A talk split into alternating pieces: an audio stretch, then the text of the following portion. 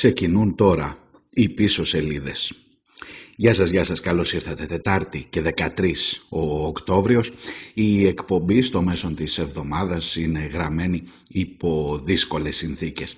Είναι γραμμένη υπό δύσκολες συνθήκες γιατί με βρίσκει το ρεπορτάζ στην άκρη, στην ανατολική ανατολική άκρη της Κρήτης, εκεί που πλέον το κοντέρ γράφει 6,3 όχι 5,8 που ήταν στο Αρκαλοχώρι πριν από 16-17 ημέρες και με μια ανησυχία και με ένα αίσθημα έτσι προβληματισμού για την κατάσταση στην οποία βρισκόμαστε. Φυσικά αναφέρομαι στα του σεισμού, στα του σεισμού στα νοτιοανατολικά της Κρήτης που μπορεί να μην άφησε πολύ σοβαρές συνέπειες, αφήνει όμως σίγουρα έναν βαθύ προβληματισμό.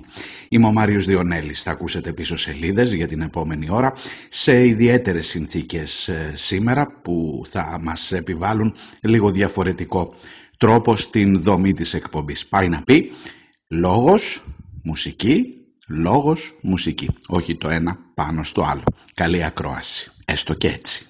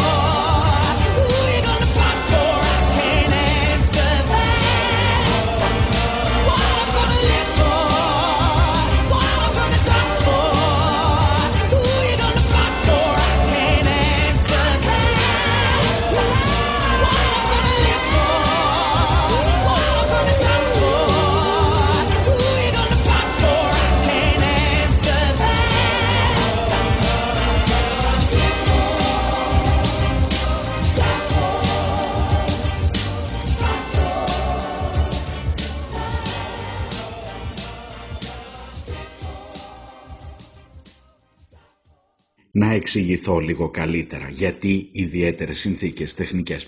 Γιατί η νύχτα αυτή που γράφεται η εκπομπή με βρίσκει όχι πίσω από το μικρόφωνο όπως συνηθίζω να σας λέω αλλά στον ξερόκαμπο της Ιτίας κοντά στους ανθρώπους που αγωνιούν, που έζησαν τα 6,3 ρίχτερ, ένας πολύ μεγάλος σεισμός, ευτυχώς όμως με μικρές συνέπειες. Συνεπώς η εκπομπή ηχογραφείται σε κινητό τηλέφωνο και όχι στο στούντιο κανονικά και αποτελεί και δοκιμή για τις τεχνικές δυνατότητες, πώς να το πω, για τις δυνατότητες της τεχνολογίας για να δούμε μέχρι πού μπορούν να φτάσουν. Αν α, καταφέρουμε να τα πούμε κανονικά σήμερα, πάνω να πει ότι θα μπορούμε και να το ξανακάνουμε αν χρειαστεί. Η επικαιρότητα είναι δύσκολη, η επικαιρότητα έχει πολλά θέματα, όπως ε, συνήθως δηλαδή δεν είναι, κάτι, δεν είναι εξαίρεση το να είναι πολλά τα θέματα σε μία μόνο μέρα. Η ιστορία όμως με τους σεισμούς, η ιστορία με την εμπιστοσύνη των ανθρώπων που έχει κλονιστεί πια και απέναντι στους επιστήμονες, που φυσικά δεν είναι θεοί, αλλά που τουλάχιστον περιμένεις να παίρνεις μερικές σαφές, σαφείς απαντήσεις για το τι συμβαίνει, για το τι μπορεί να συμβεί από εδώ και πέρα και για το πού ακριβώς είμαστε. Αν λοιπόν η εμπιστοσύνη αυτή κλονιστεί, αρχίζεις να ψάχνεις ενδεχομένως άλλες δυνάμεις για να στηριχτείς. Και εκεί που ψάχνεις άλλες δυνάμεις συνειδητοποιείς ότι σε αυτούς εδώ τους σεισμούς του τελευταίου διαστήματος, του τελευταίου 20 ημέρου, με κάποιο τρόπο ο καλός Θεός τα έχει βάλει με τις εκκλησίες του. Εκκλησία το θύμα στην ε, περιοχή του Ξερόκαμπου, ο Άγιος Νικόλαος, κατεδαφισμένη πλήρως.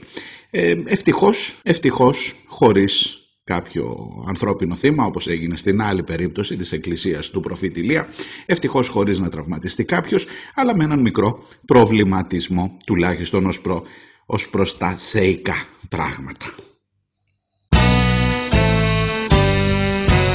People are strange when you're a stranger. Faces look ugly when you're alone. Women seem wicked when you're unwanted. Streets are uneven when you're down, when you're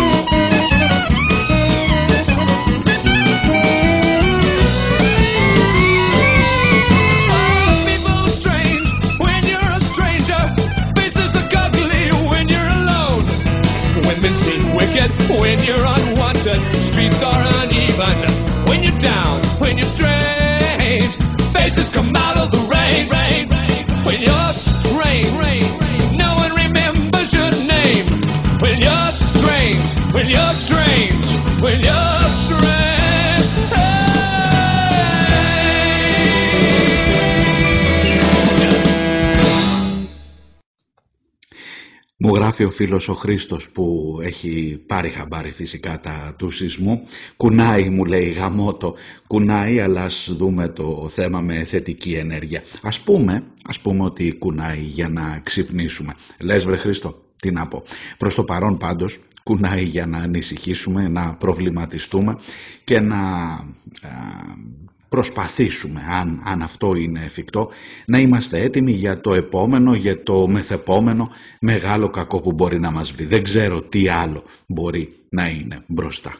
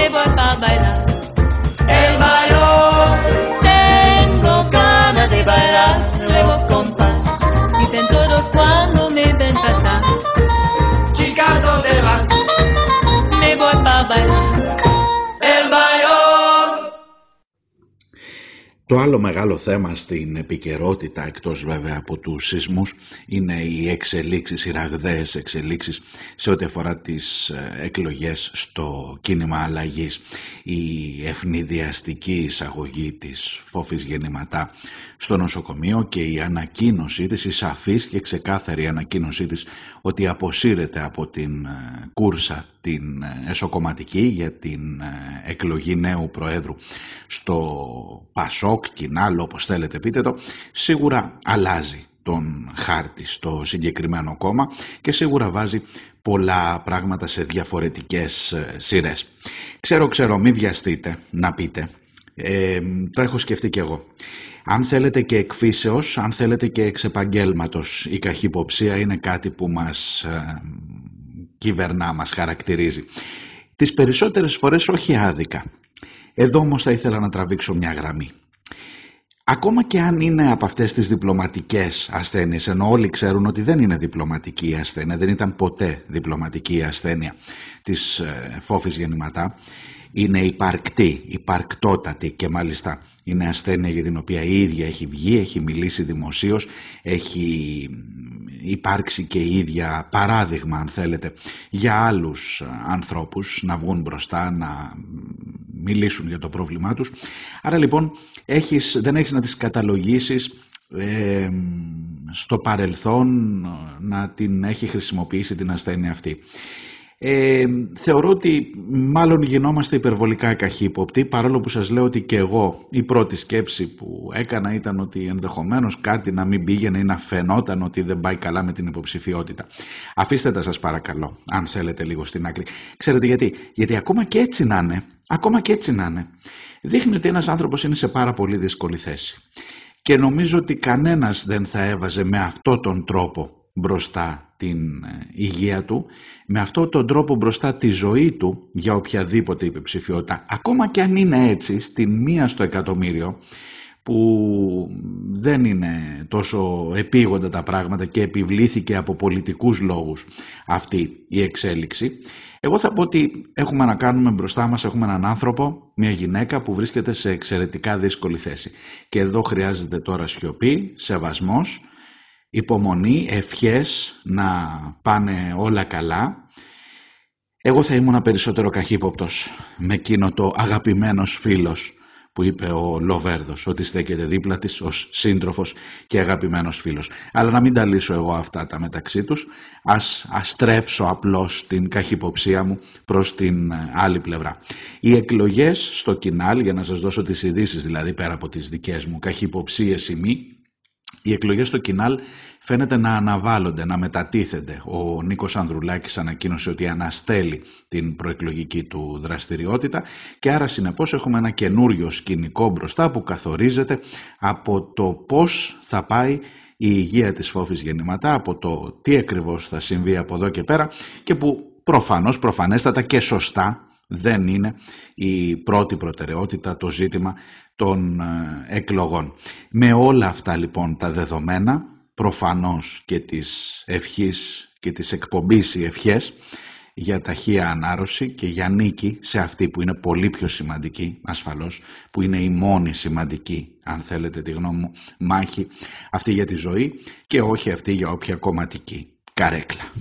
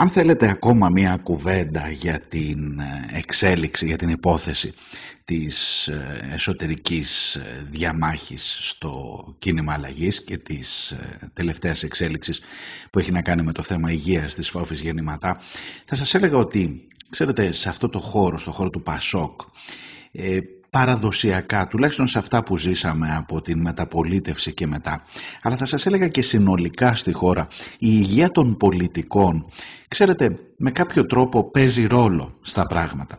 Όχι κατά ανάγκη για να γίνουν πιο συμπαθείς. Εξάλλου η μοίρα και το τέλος του καθενός μας προδιαγεγραμμένο είναι, θα μου πεις βαριά φιλοσοφία τώρα και μάλιστα από κινητό.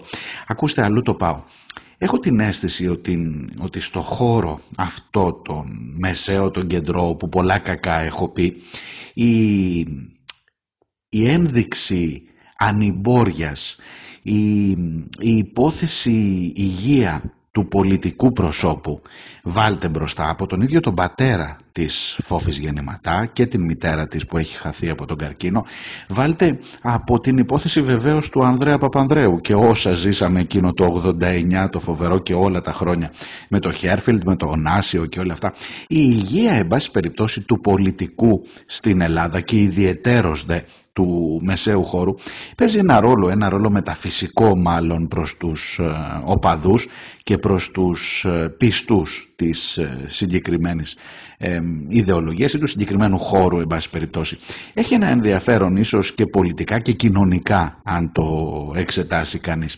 Δεν συγκρίνω με οτιδήποτε για τα σημερινά. Απλά λέω βάλτε μια γραμμή στην καχυποψία μας, το ξαναλέω.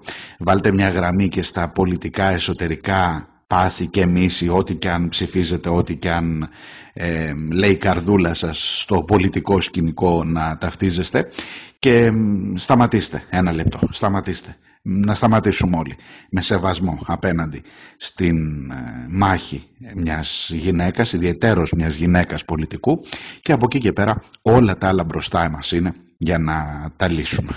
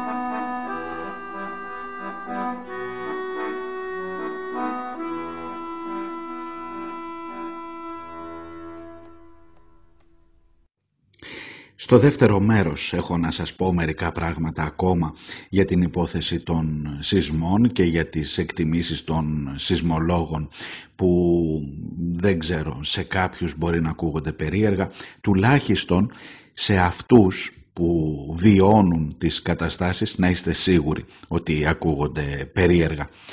Ε, στο δεύτερο μέρος επίσης έχω να σας πω για την υπόθεση της αξιολόγησης μερικά πραγματάκια ακόμα, μερικά και από αυτά που μου λέτε και εσείς στα μηνύματά σας, μερικές από τις περιπτώσεις εκείνες που θα ήθελα πάρα μα πάρα πολύ να τις αξιολογήσουμε, βάλτε τη σε εισαγωγικά τη λέξη, να τις αξιολογήσουμε μαζί και να βάλουμε ένα βαθμό. Ό,τι βαθμό κρίνει ο καθένας στην παιδεία συνολικά και στην ηγεσία της παιδείας ειδικότερα την, ε, τους χαιρετισμούς μου στο Λονδίνο σε έναν καινούριο φίλο, τον Γιάννη τον Καρλή που μου στέλνει μήνυμα και μου λέει ότι από εκεί, από μακριά κρατά ένα νήμα μέσω της εκπομπής που τον συνδέει με τα τεκτενόμενα στην Ελλάδα. Δεν ξέρω Γιάννη αν σε κάνουν χαρούμενο αυτά που ακούς, αυτά που μαθαίνεις για την πατρίδα εδώ, αλλά σε κάθε περίπτωση καλώς ήρθες στην παρέα.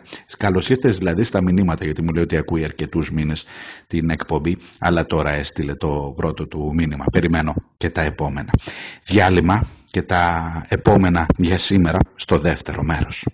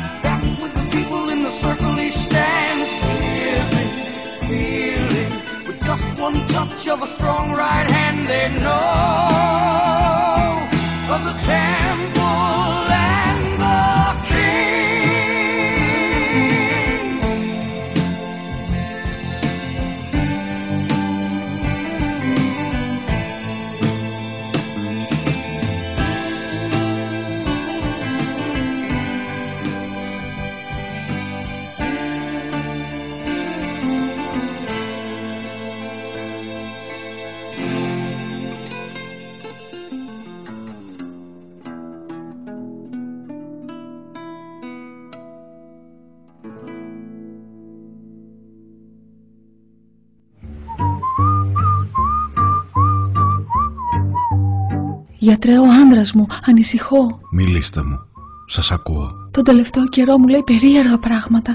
Μου λέει πως ίσως ο Κυριάκος να μην είναι και τόσο κακός, πως η αριστεία μπορεί να πάρει τη χώρα μπροστά. Μου λέει πως ο ΣΥΡΙΖΑ είναι κόμμα της αριστεράς και της οικολογίας. Τα βράδια πετάγεται ιδρωμένος και μονολογεί «Πασόκ, σώσε μας!» Πάρτε αυτό. Θα τον βοηθήσει. Πίσω σελίδες. Μία ώρα κάθε μέρα. Δευτέρα με Παρασκευή. Όλα θα πάνε καλά. I see my redhead mess bag tear shed queen be Miss Squeeze. Πίσω σελίδες.gr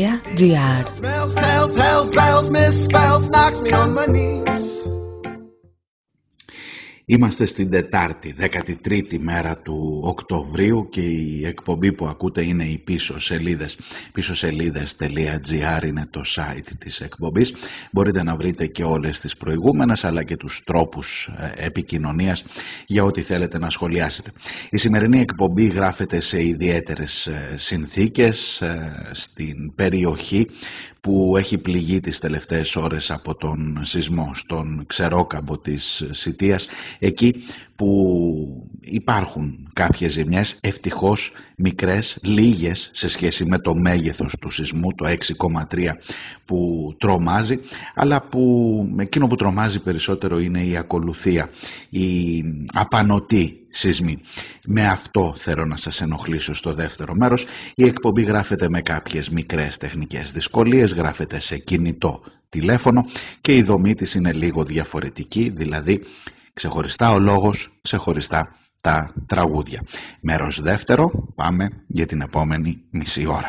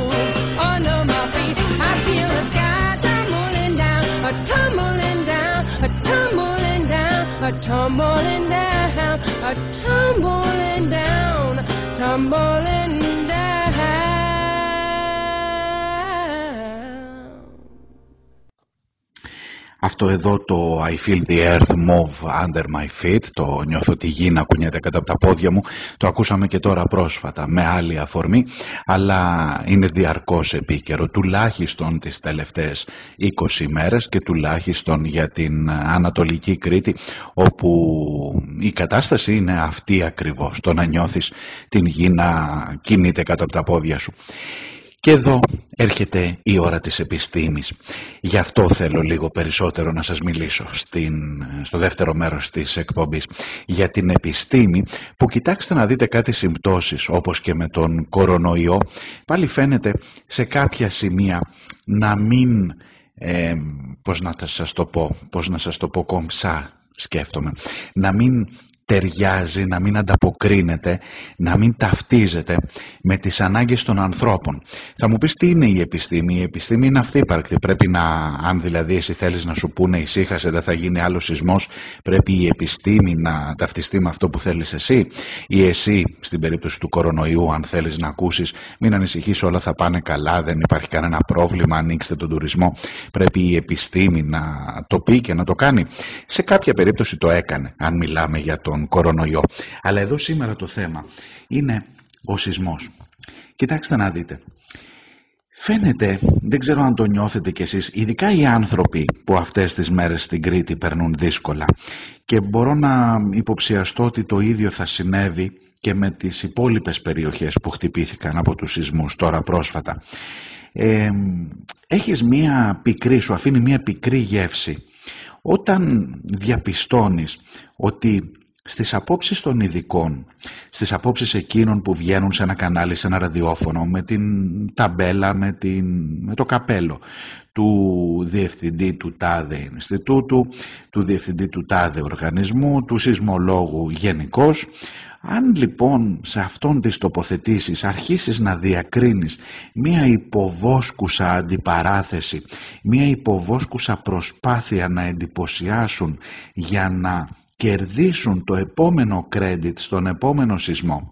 Θα μου πεις, έλα τώρα μωρέ από τα σύννεφα πέφτεις, τώρα τα άμαθες επειδή έγινε σεισμός και κουνήθηκες εκεί που μένεις εσύ και στην Αθήνα όταν ζούσα και έγινε ο μεγάλος σεισμός του 1999 πάλι τα ίδια συζητούσαμε και σαν να μην πέρασε ούτε μία μέρα. Λοιπόν κοιτάξτε, θα περίμενε κανείς στους ανθρώπους που είναι ακόμα στο δρόμο, στους ανθρώπους που ανησυχούν για τα σπίτια τους, στα παιδιά, και εδώ θα το κοντέσουμε με το επόμενο θέμα σε λίγο, σε ό,τι αφορά την αξιολόγηση, στα παιδιά που τους καλείς να κάνουν τηλεκπαίδευση πού, σε ποιο σπίτι μέσα, σε ποιον υπολογιστή, στους ανθρώπους που ανησυχούν για τους δικούς τους που έχουν μείνει πίσω στα χωριά και που δεν έχουν τον τρόπο να τους πάρουν μαζί τους, στους ανθρώπους που μένουν μέσα σε κίτρινα σπίτια αυτές τις ώρες που μιλάμε. Ναι, συμβαίνει και μη μου πείτε τώρα ότι πέφτετε εσείς από τα σύννεφα. Σε όλους αυτούς θα περίμενες να υπάρχει τουλάχιστον μία αίσθηση καθήκοντος, μία αίσθηση, πώς να σας το πω, ενσυναίσθησης για το τι σημαίνει να βγεις να πεις κύριε Τσελέντη, ότι μ, κοιτάξτε, εδώ δεν βλέπω πολλούς μετασυσμούς και δεν ξέρετε μπορεί να γίνουν πολύ χειρότερα τα πράγματα. Βρε παιδί μου, αν είναι έτσι άσχημα, δεν θα ήθελα να μου το κρύψεις και να είμαι μαζί σου. Όμως ξέρεις κάτι, μετασυσμοί έγιναν τελικά. Όμως ξέρεις κάτι, και στο προηγούμενο επιχείρημα που είχες για το αεροδρόμιο Καστελίου και για όλα όσα φώναζαν κάποιοι και είμαι μεταξύ αυτών το, τα τελευταία χρόνια, άργησες. Άργησες πολύ τότε να τα πεις και ήσουν και υποψήφιος ευρωβουλευτής της Νέας Δημοκρατίας και όποτε κατέβαινες στην Κρήτη δεν έβαλες ποτέ θέμα για το που κατασκευάζεται το αεροδρόμιο Καστελίου. Σήμερα περισσότερο μου θυμίζει, μου, μου, μου δείχνει, μου μυρίζει αν θέλεις μια προσπάθεια να είμαστε συνεχώς στα μέσα, μια προσπάθεια να δώσουμε έναν λόγο παραπάνω.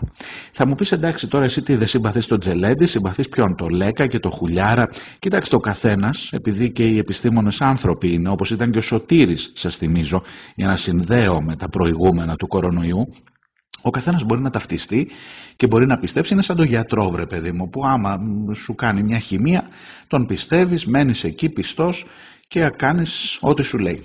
Αν δεν, αρχίζεις να ψάχνεις αλλού.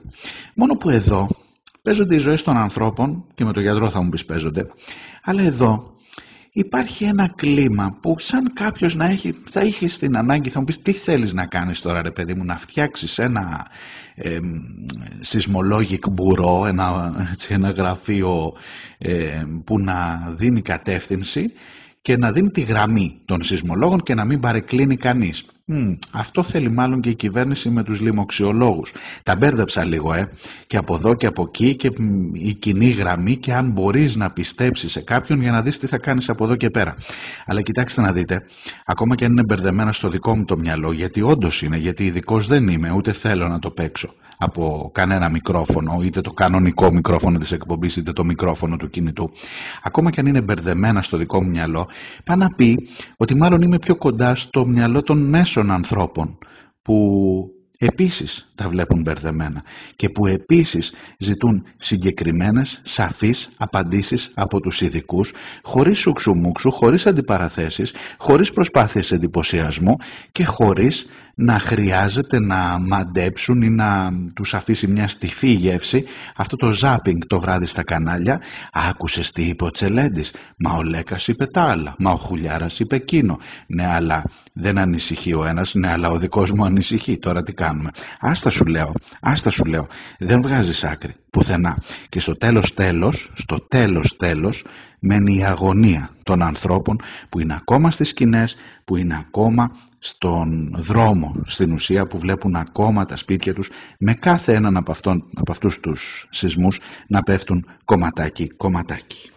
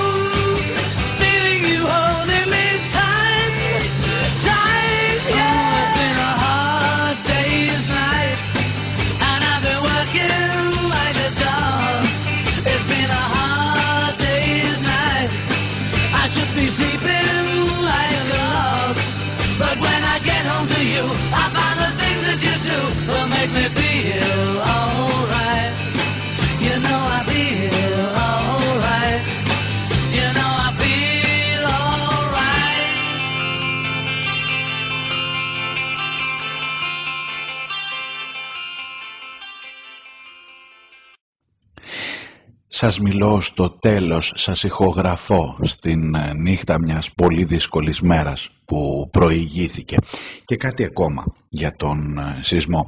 Κρατήστε δύο σημειώσεις, όχι για τον χθεσινό, για τον 6,3, για τον μεγάλο, για τον προηγούμενο, για τον παλιό. Ήδη κατάφερε να παλιώσει μέσα σε 15 μέρες μόνο. Μόνο που δεν πάλιωσαν τα αιτήματα των ανθρώπων που είναι ακόμα έξω από τα σπίτια τους. Μόνο που δεν ε, έχει λυθεί ακόμα το που θα μείνουν οι άνθρωποι που είναι στις σκηνές. Και χθες οι πρώτες βροχές έπεσαν και ήταν δυνατές στο Αρκαλοχώρι, εκεί που είναι στημένες οι σκηνές και στα γύρω χωριά και στην Βόνη και στον Σαμπά και στο Αρχοντικό και όπου έχουν ε, στηθεί σκηνές, όπου μένουν ακόμα άνθρωποι. Και τα κοντέινερ ήρθαν μεν, μπήκαν μεν, αλλά δεν μπορούν ακόμα να κατοικηθούν. Ήδη είμαστε στην διαδικασία που υποβάλλονται οι αιτήσεις. Και ξέρετε γιατί υποβάλλονται αιτήσεις, γιατί πρέπει να γίνει διαλογή. Γιατί τα κοντέινερ που έχουμε μέχρι στιγμής δεν φτάνουν και άρα θα πρέπει να διαλέξουμε. Με κοινωνικά κριτήρια λέω εγώ, όχι με μέσο και ρουσφέτη. Θα πρέπει να διαλέξουμε ποιους θα βάλουμε μέσα στα κοντέινερ αυτά και ποιοι θα είναι οι πρώτοι τυχεροί που θα έχουν την μεγαλύτερη ανάγκη για να καλυφθεί. Και οι υπόλοιποι, οι υπόλοιποι τι γίνεται παρακάτω; Ξέρετε, όταν φτάνεις να λες με τον Θεό δεν μπορείς να τα βάλεις κύριε οικονόμου μου, κύριε κυβερνητικέ μου εκπρόσωπε. Πρέπει να έχεις ένα backup, ένα, μια καβάτσα, πώς να σου το πω έτσι. Γιατί αν περίμενε κανείς να τα βάλεις εσύ με το Θεό, τότε δεν θα χρειαζόταν να κάνουμε οποιαδήποτε διαδικασία αντιπροσώπευσης σε αυτήν εδώ τη ρημάδα την δημοκρατία. Θα κάναμε όλοι τα ευχέλεά μας και θα ελπίζαμε σε κάτι καλύτερο αναλόγως με το πόσο πιστός ήταν ο καθένας μας. Όταν λοιπόν εσύ δεν μπορείς να τα βάλεις με το Θεό, μα δεν σου ζήτησε κανείς αυτό, σου ζήτησε όμως να μπορείς να απαντήσεις στις ανάγκες των ανθρώπων. Γιατί δεν έχουμε κοντέινερ, μα το είπε ο κύριος Τηλιανίδης.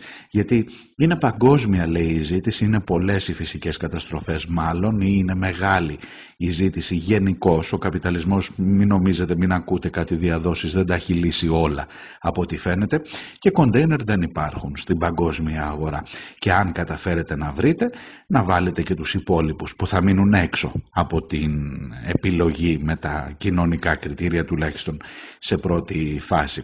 Ναι, ναι, ξανά το ίδιο ερώτημα, μη σας κουράζω, ραφάλ υπάρχουν, φρεγάτες υπάρχουν, κοντέινερ δεν υπάρχουν στην παγκόσμια αγορά, αλλά τι να κάνεις, έτσι τα αφαιρεί η ζωή και ο Θεός, και ο Θεός, ε, μην ξεχνιόμαστε, ε, σε ό,τι αφορά τις επιλογές τις δικές του που καθορίζουν τις τύχες των ανθρώπων.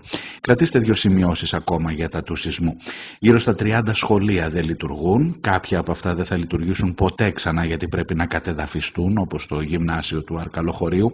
Μεγάλο πρόβλημα περίπου 600 παιδιά χωρίς μάθημα ακόμα στην περιοχή μόνο του Δήμου Ηρακλείου. Η τηλεκπαίδευση να μην μπορεί να λειτουργήσει επί της ουσίας. Το WebEx σε ποιο σπίτι να πας να κάνεις WebEx όταν έχει καταστραφεί ειδικά στην περιοχή του Αρκαλοχωρίου.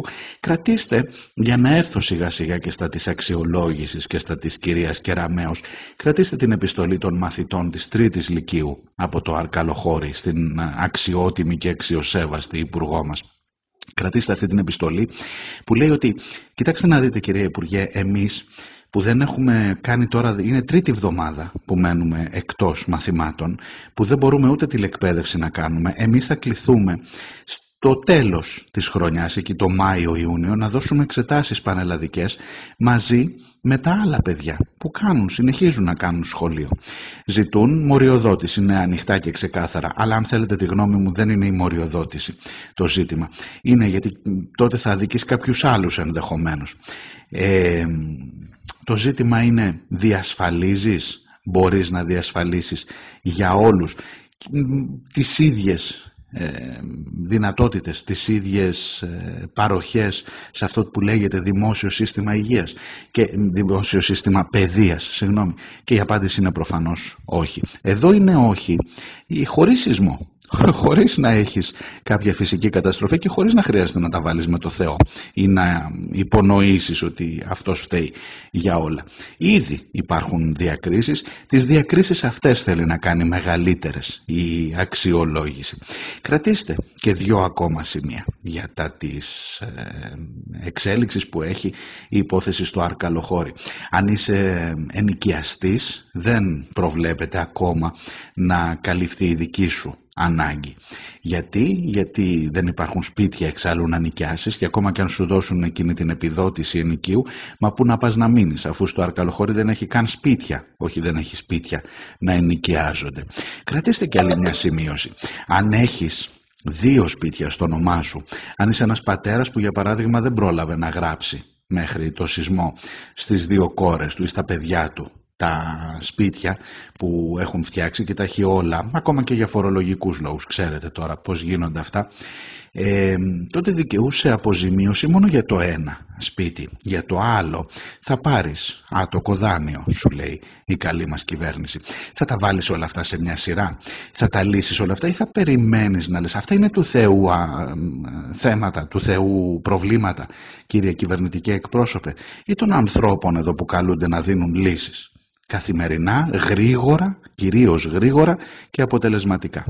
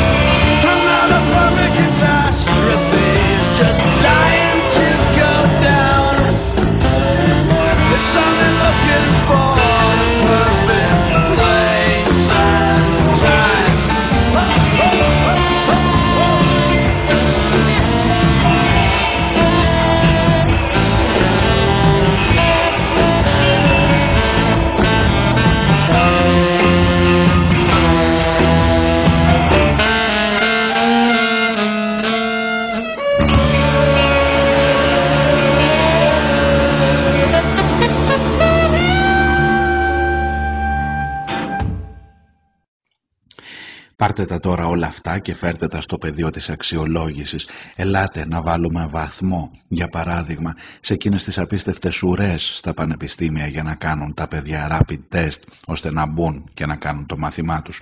Αξέχασα, δεν αξιολογούμε πανεπιστήμια. Ελάτε να αξιολογήσουμε τα μικρότερα σχολεία, δημοτικά, γυμνάσια και λύκεια, τα 30 για παράδειγμα που μένουν κλειστά στην ευρύτερη περιοχή του Ηρακλείου. Και όχι μόνο αξιολόγηση για την ε, κυρία Κεραμέως αλλά για όλους και για τις δημοτικές αρχές. Ζήτησαν για παράδειγμα κάποια παιδιά να πάνε στο διπλανό μεγαθύριο πολιτιστικό και συνεδριακό κέντρο αλλά δεν προβλέπεται ενώ έχει πολλές αίθουσες γιατί αυτό είναι το ιεροτοτέμ της πόλης του Ηρακλείου. Άλλες λύσεις ψάχνουμε, κοντέινερ κλπ. Αυτού κακά όταν αναφέρεται το πολιτιστικό κέντρο. Και αφήστε τα που σας λέω και στη συζήτηση εκείνη την κάναμε προχθές και με τον Χρήστο που έλεγε ότι ποιος να αξιολογήσει και ποιους στις εκλογές. Οι ίδιοι και οι ίδιοι 40 χρόνια τα ίδια πράγματα βλέπουμε. Σήμερα πάντως στα σεισμόπληκτα χωριά περιοδεύει ο Αλέξης Τσίπρας. Πολύ θα ήθελα να τους δώσω ένα τραπέζι όλους, αλλά αυτά είναι όνειρα για μια άλλη εκπομπή που θα είναι κανονική ε, με την ουσιαστική και την τυπική έννοια του όρου. Καλή συνέχεια, καλή συνέχεια από την σεισμόπληκτη Κρήτη. Να προσέχετε και θα τα πούμε αύριο την ίδια ώρα. Για χαρά.